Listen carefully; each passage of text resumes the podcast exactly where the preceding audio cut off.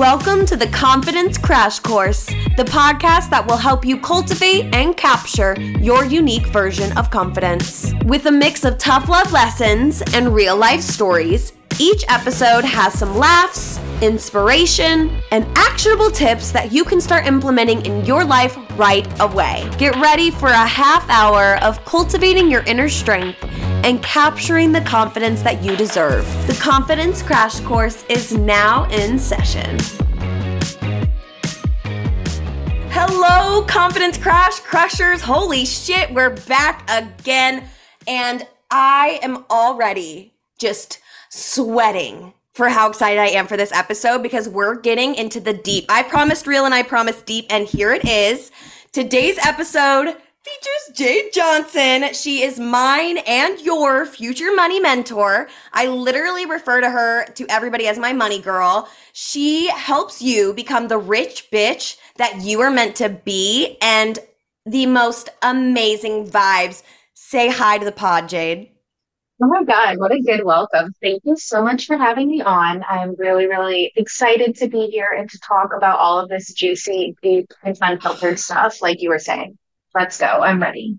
Oh my gosh. I went on Jade's podcast, The JJ Experience, and we were talking pretty much all things confidence. And we got into a really interesting conversation that I'm excited to dive deep into. And I was just telling Jade as right before we, you know, hit record, because we had to kiki a little bit before hitting record. Duh. And I was like, this is a conversation that I've been wanting to have, but I just didn't have the right person to kind of bounce back and forth with. And since you're all, you were just already such like a real bitch that I knew that you coming on, you were, you were gonna be excited for this. So today we are talking about Crossroads, not the Britney Spears movie, even though that was iconic. ah, like uh, just a little, what is it? What's the song that she sings? I love rock and roll. Just a little, ah. But we're not talking about Crossroads. We're talking literal life crossroads because as we were getting into Jade, like we were on Jade's podcast and she started telling me her crossword store her crossroad crossroad story. And i said i need more of this.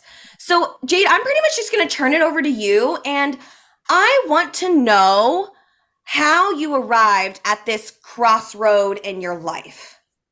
Yeah. Okay. So what she is talking about right now this like this humongous crossroad which it truly was and still is. I'm still like dealing through like going through stuff with it. But it was actually like a turning point where I had to make a decision on whether or not I wanted to commission into the Army as a second lieutenant. And that was going to be an eight year long commitment.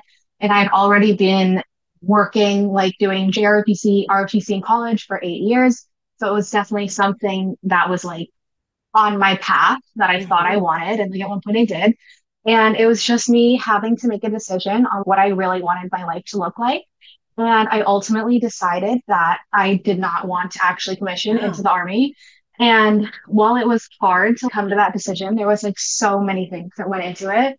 It was the right choice, like for sure. And I feel really good about it. And it makes me feel like a stronger person to have been able to do that because I think that the normal thing, the typical thing, the safe thing would uh, have definitely been to absolutely commission like what the fuck you've already done everything for it and if you don't you could have a heaps like amount of debt so oh yeah and yeah. again that's our money girl that's like heavy that's poignant it was so heavy I would love to hear more about kind of the process. So my relate I mean my kind of reflection on this is you know, eight years of undergrad, grad school. I did all of that, got in the got into the forensics field, fucking hated it. Think mine wasn't a choice. I got fired. But I think that because you had a choice, that's why it's just so much more poignant to the confidence crash crushers.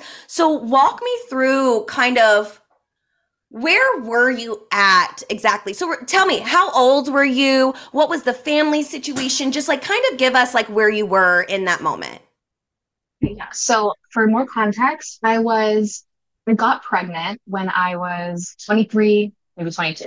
Yeah, 22. And I was going to be graduating like that upcoming year in December. Wow. So yeah, I was like all throughout my senior year of college, I was pregnant. And oh. Yeah, so I had already done everything for ROTC. And basically, for ROTC, for you to commission, you have to pretty much do everything your junior year. So, like the summer camp, the trainings, everything. So, I already did that. And then I got pregnant.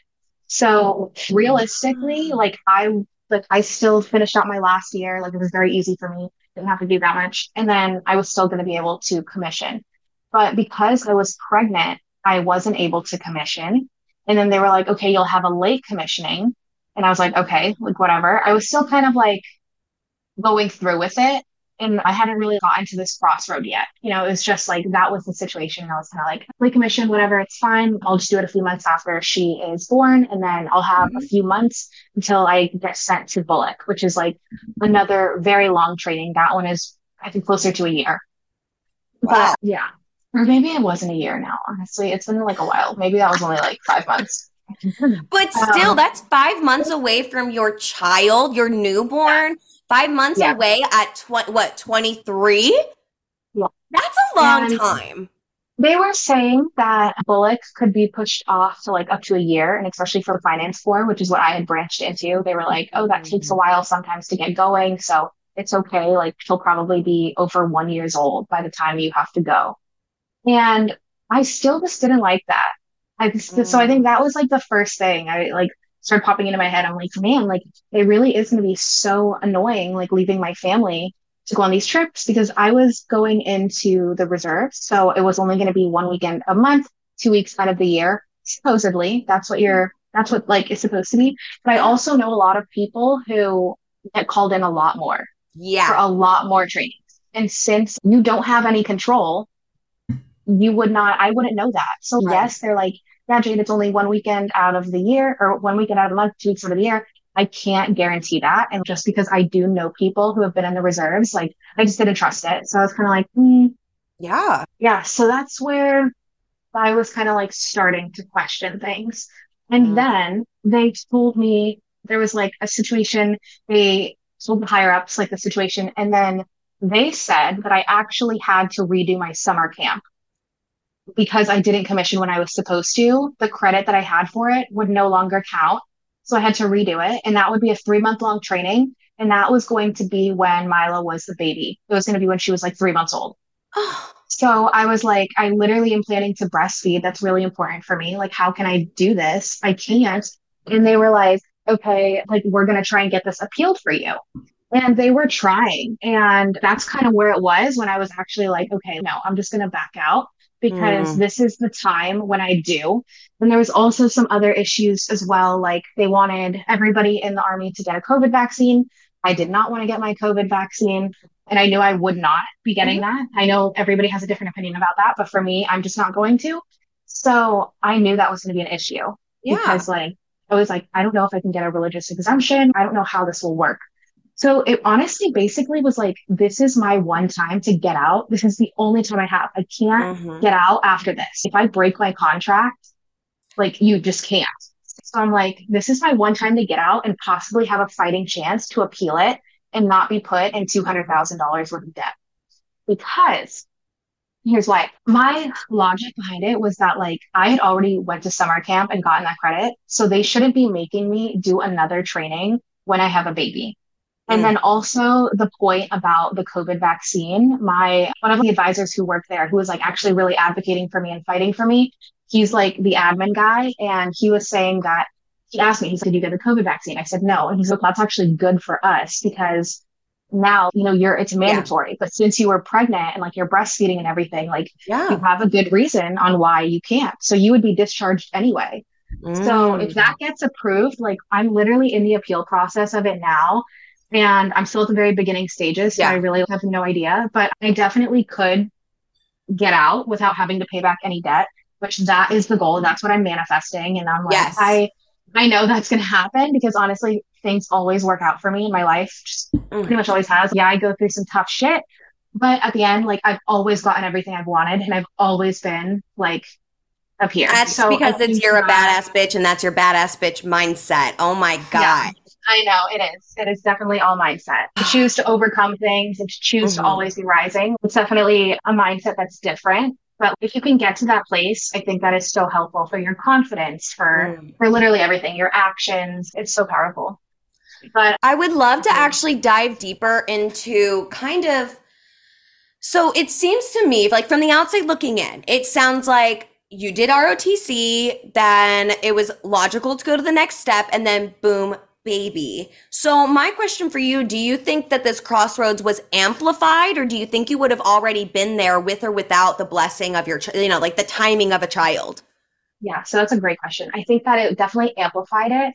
I was already not wanting to really proceed with it. Like the further along I got with ROTC, and honestly, this could have just been because my college I, I didn't really feel close to anybody within my ROTC group. And it was really unfortunate because when I did JROTC, like those people were my family. That's in high school, right?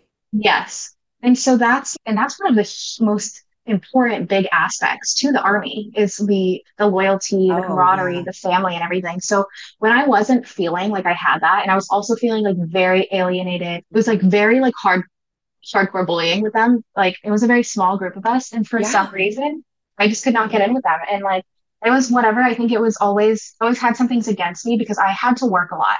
And I also, I went to UM, which is, if you're familiar, it's the University of Miami. And yeah. this is a very expensive school. So pretty much all of the kids that go there are like little rich bitches, yeah. you know, and not in a, not in a good way, like not the ones we like, like the very right. preppy, snooty, snobby ones. Mm. So they could all afford to solely go to college and that was it. And like I had to work a lot because like I, you know, I supported myself. Like I have an apartment, I have dogs and cats and mm-hmm. fur babies to feed and everything. Yeah. I had to work. And a lot of times, like I wasn't able to go to things where like sometimes I've always been in the restaurant industry. I wouldn't get out until 2 a.m. and I didn't mm. wake up for my 5 a.m. PT. And yeah, I know that's, that's not great, but I feel like I kind of had a little bit of a valid excuse, but mm-hmm. they didn't see it like that, you know? So they immediately just saw me as like a douchebag and they're like, this girl sucks. So that's pretty much what it was. And I totally understand that mindset because when you are doing something as elite as the military, you only want like the top people in.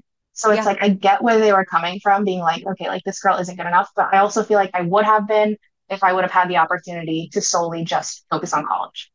Wow.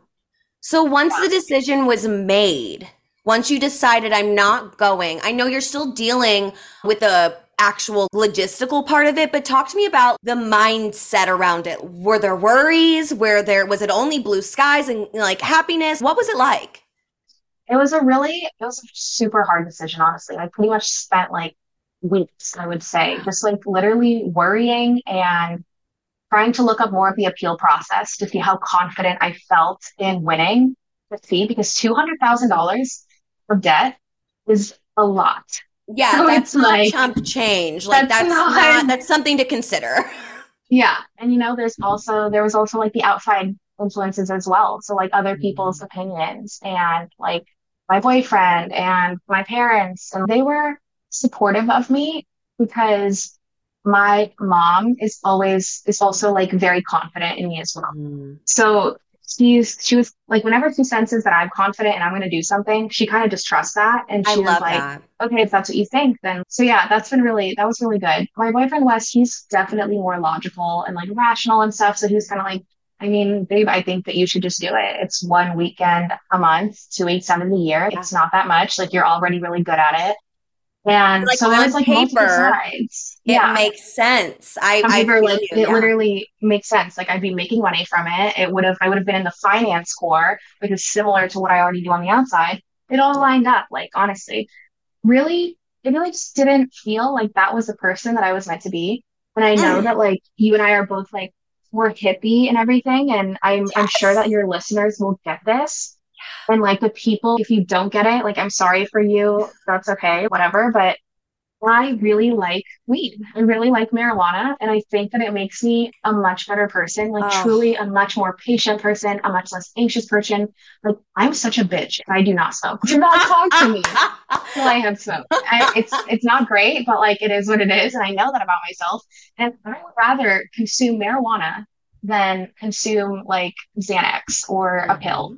Like I am not doing that. So Bird. I that was honestly another really big factor that like Heard. came into place. But once that becomes So, a career, once that becomes different. a career, it's different. So I was like, I don't know how Mhm. how I can make this work. And that was pretty much like a, a big thing for me too, because I was like, oh Mhm. crap, like eight years of this, that's a long time. And even though I would I wouldn't be doing it consecutively, you don't know when they're gonna call you in to randomly test or something like that. So it's just like totally No, So, and your story um, reminds me so much of it was my second year of, of grad school. So I did masters for forensic science and I wanted to, do, I was like, I want to solve crimes and look at dead bodies all day. And a couple opportunities would come up for us a lot. My school, the the school that I went to, had a connection with the DOJ, the Department of Justice. And so we had we got priority for when they opened up what are they called applications for the secret service. So i applied for the secret service at 24 which is the youngest. I applied like the month after my 24th birthday. And i got an interview. I was like holy shit you want me? Okay i guess i'm good on paper. So i show up for this interview ready to kick it out of the park. I know that if like you can talk to me you'll know that i'm a determined bitch. Don't Mhm. if you tell me no or i can't i will. You know i was like i feel like they would get a sense of me. But sure. I um, I walked out of that interview thinking, do I even want to do this? Because they were Mhm. telling me about signing away pretty much the rest of my life to protect and put other people ahead of me. And they were like, let's be honest, like you're never going to have a family. I don't know if they were trying to scare a 24 year old girl out of being coming. I was like, okay, like you're never going to have a day off and you're going to work weekends and you're going to work holidays. And I was just like, I really walked away with okay, definitely don't want that job, but do I want a job like this? And Mhm. it just it's so true. Like you are devoting your entire life to this and you can't say no when they they say come. Yeah. Absolutely. I so we this is what got brought up. We started talking about ego death and that is what I would love to get into. So confidence crash crushers, ego death. We're going to give you a, I'm going to give you a little def- definition.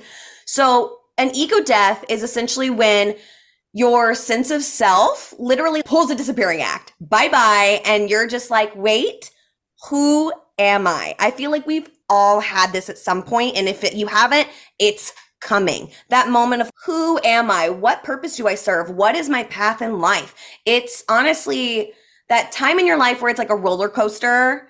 And like sometimes you feel this sense of peace because you're learning things about yourself and you're realizing, ooh, I, I don't like that. I don't want to do, or like for me, routine, like stark routines do not work for me. Being told I have to wear the same outfit every day does not work for me. Being told that I can't go home to my family on a minute's notice. That like these things don't work for me anymore. So I'm feeling sense of peace with that, but at the same time, it is that overwhelming sense of fear and anxiety of the unknown.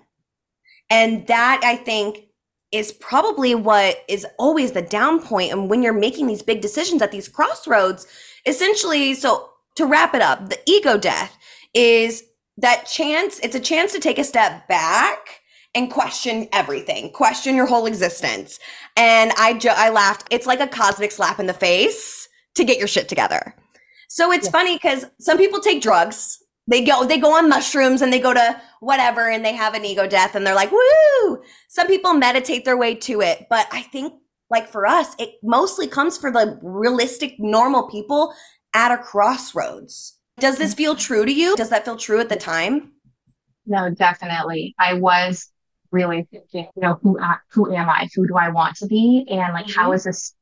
How is this even going to be possible for me if I do end up with two hundred thousand dollars worth of debt? Mhm. And I was really fortunate, I feel like, to at the time, I really was putting myself in the right rooms. I've always had like mentorship, like since I got into the online space and everything. And I could just hear these like words from one of like my favorite like mentors. And she always just says, like, why not me? Or what if everything does work out? What if everything actually does work out the way that you want and even better? And I was just thinking that, you know, like I'm planning to be very wealthy and have multiple businesses. So for me to bring in 50 to 100,000 in a month is not, that's not, that doesn't sound crazy to me. I know a lot of people probably listening are like, you're insane. then you But, need like, to talk me- to jade if you're thinking you're insane by the way you need Yeah. to talk to jade Anyways. For sure. So that's just kind of me. Like I have this have this feeling and this knowing that I will be making that at some point. And then when that happens, I can pay off my debt in four months. And then that's so that's Absolutely. actually honestly how I made the decision. There was Mm. really no other factor besides the trusting of myself that I'll figure it out and that I'm going to be really wealthy and the money flows to me anyway and loves me. So it doesn't. money flows monetary to stuff- me, money loves me. Yeah. all these things. I it's so interesting to me. I I used to joke that I can't be friends with you unless you've had your ego death because I'm like you need to take that. I feel like it's the next step into not even adulthood, it's just like humanhood.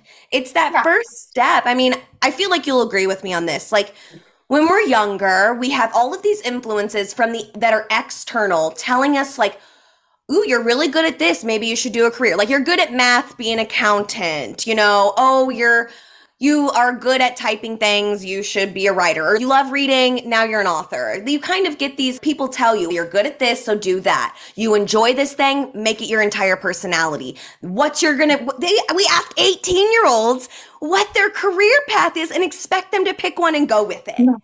Yeah. And it's, I feel like we always have these, it's like that sneaking suspicion. Like, honestly, listeners, if you have a sneaking, like a little gut feeling that what you're doing isn't absolutely aligned, this isn't always work, by the way. This is who you're dating. This is familial connections. This is hobbies. This is, I mean, shit, you could have an ego death, shave your head, and decide like you're completely different. Like I'm now this person. You can decide anything. It's just, I feel like the ego death on the other end of it, you really hone in on who you are. There's a reason why it's called ego death. You let go of all of these shoulds, all of these like I would say like the labels. So I'm sure for you, how different was it suddenly not being like I thought I was going to commission. I thought I was going to be I don't know if it's an office, you know, like I was going to be in that was going to be my path. Like I was going to be a forensic scientist till the day I fucking died. And I'm Yeah. now two like 3 years out of graduating and I'm like nope, not even no. Don't even put me there. Yeah. So does that ring true? Does it is it is it weird? Is it different sometimes? I still find it different sometimes. Yeah. It definitely is weird when I think about it, when I think about myself in high school, because I actually applied to go to West Point. I don't know if you know what that is, but it's like the number one military academy in America. So I applied to go there. Like that's where my head was. Like I was, and I was going to be an officer. So I was planning to go full time and commission as an officer, and my life was going to be fucking hoo ha, and that was it. That's actually what I thought. And I honestly do think it was my mushroom experience. I had a few of those that really did enlighten me as to get in, tune more with like my spirituality and, and feelings mm. and just realizing that it doesn't always matter about your 3D and everything going on. So I, I think I did start having more awakenings while I was in college because that's when I started experimenting with mushrooms. And that's when I started thinking like, okay, maybe it's not for me. So I, I feel like when I decided to actually make the shift, it was already coming. It had already been in the works and brewing, and I Mm. was slowly getting away from that yeah. that other version that I wanted to be. And I also had found like like the online space and like online Mm. coaching and like social media marketing and stuff you like that. Found was your people, I feel like at the right time. Yeah, so I definitely, it wasn't like a super abrupt thing. It definitely felt of, okay, I've been, you know, needing to make this decision and now it's here. What am I going to do? Yeah. And that's, See, that's really what it was. My decision was made for me. Thank God. I say all the time that I would have never ever left the I would have never left the forensic field if I wasn't literally forced out. If they were saying bye because it was so ingrained into who I was as a person. I was always the smart girl with a really cool job. Like I love telling people I have a master's in forensics and I'm a forensic DNA analyst. They'd be like, tell me more. And I loved that. That was the ego part of it. But then when the door closed and I was in the lab by myself with no windows for 10 hours a day, hating my life, crying, breaking down on the lab floor of how much I hated it and how isolated I feel, it's just, it's truly putting yourself first for a moment and saying, I'm not going to think about myself in the next 6 months and like people will get over it. Everybody will like it, the the news will move on. And then what's left over is just me. I'm I found who I really was supposed to be. Mine was marijuana. I haven't dabbled into mushrooms yet. I'm I'm I'm, I'm out there, about there. I wish um, we could do it together. A girl, I will fly to you and we will. but like mine was mar- mine was weed. Mine like I finally I experimented for the first time at 25. I know. I like I know. I'm like because of forensics. I was like, no, drugs are bad. Just say no to drugs. And I finally like let loose a little. I was like, you know what? This is something that's supposed to help you be self aware. I'm already, I think, self aware. Guys, you don't know self aware until you're just like out of your mind. You're like, is anything in my life? ah! Yeah. Oh yeah, no. I it's so interesting to me. I love that our stories like they mirror each other and they have parallels, but it was like I needed to know what it's like to kind of have it coming. And I'm just so happy that, you know, you were able to, you're just, that you're open and you were feeling comfortable enough to come on here and, you know, dish it all out. I would love to wrap us up when just roll out the red carpet for you because you just, I'm just like, I feel like we just did therapy and now I, you just deserve to tell us all the good things that you're doing. Oh, I feel good. This is exactly what I needed for today. So I'm so glad we did this.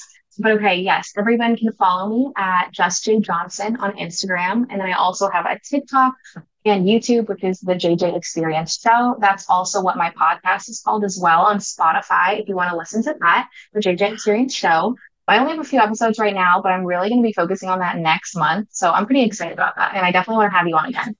What else do I have going on? If you guys want to learn about your money, I also run monthly workshops. So last month it was the Ditch the Debt for Good workshop, which is amazing. This month I have the Pretty Penny Paid Studies, which is all about I'm so a really lucrative side hustle, which mm. you can make hundreds a month just from sitting in your robe on your bed, eating chips, whatever. I eat while I'm on them. I don't care. But it's just basically like market research for brands and companies. And that's that costs a lot of money. So that's why you can actually make a really good amount of money doing it. I tallied it up and I made $492 last month. And I, mm-hmm. I'm telling you, I barely even applied for the studies. So I know that if I really took it seriously, like over a thousand for sure, which is like insane.